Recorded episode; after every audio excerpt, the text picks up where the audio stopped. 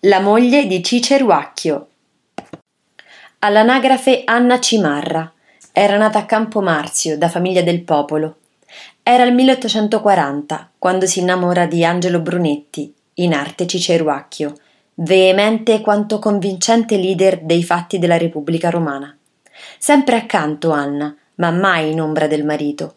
Lo vede partire sulle orme di Garibaldi, insieme ai due figli maschi, verso Venezia.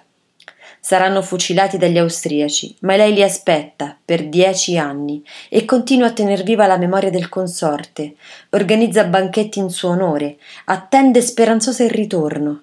Per lei vivere a Roma non è semplice, perché il clima di restaurazione non risparmia chi aveva partecipato al tentativo di indipendenza.